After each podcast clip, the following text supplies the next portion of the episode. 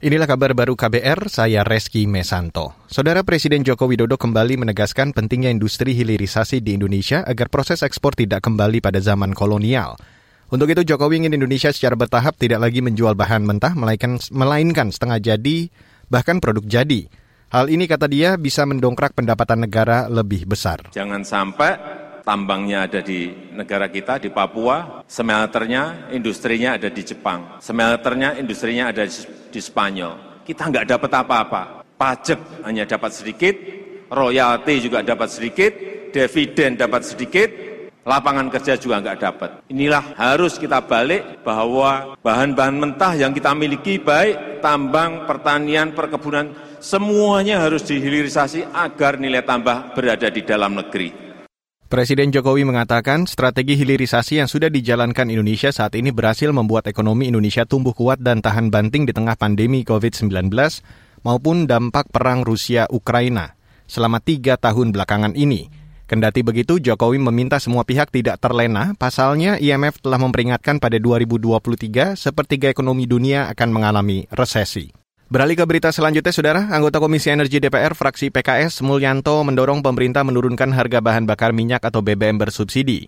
Menurutnya, hal itu harus dilakukan lantaran harga minyak dunia telah turun ke angka 74 US dollar per barrel. Ia mendorong pemerintah menurunkan harga yang saat ini berlaku di masyarakat, yakni Rp10.000 per liter untuk Pertalite dan solar Rp6.800 per liter. Mohon kiranya pimpinan DPR dapat mendorong mendesak pemerintah untuk menurunkan harga BBM bersubsidi seperti Pertalite dan solar. Karena harga minyak dunia hari ini sudah merosot tajam dari puncaknya 120 US dollar per barrel sekarang sudah menyentuh sekitar 74 US dollar per barrel.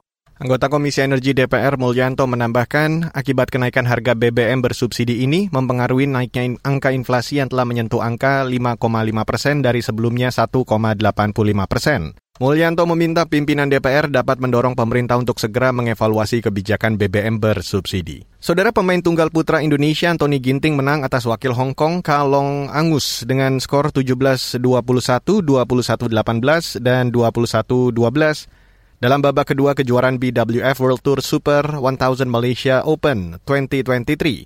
Selain Ginting, tunggal putra lain Jonathan Christie juga tampil memukau di babak 32 besar. Jojo mengalahkan wakil Taiwan Wang Zuwei dua game langsung dengan skor 21-19, 21-13. Sebelumnya, tunggal putri Gregoria Mariska dan ganda putri Febriana Dwi Puji Kusuma serta Amalia Cahya Pratiwi juga berhasil melaju ke babak 16 besar. Demikian kabar baru yang dipersembahkan oleh KBR. Saya Reski Mesanto.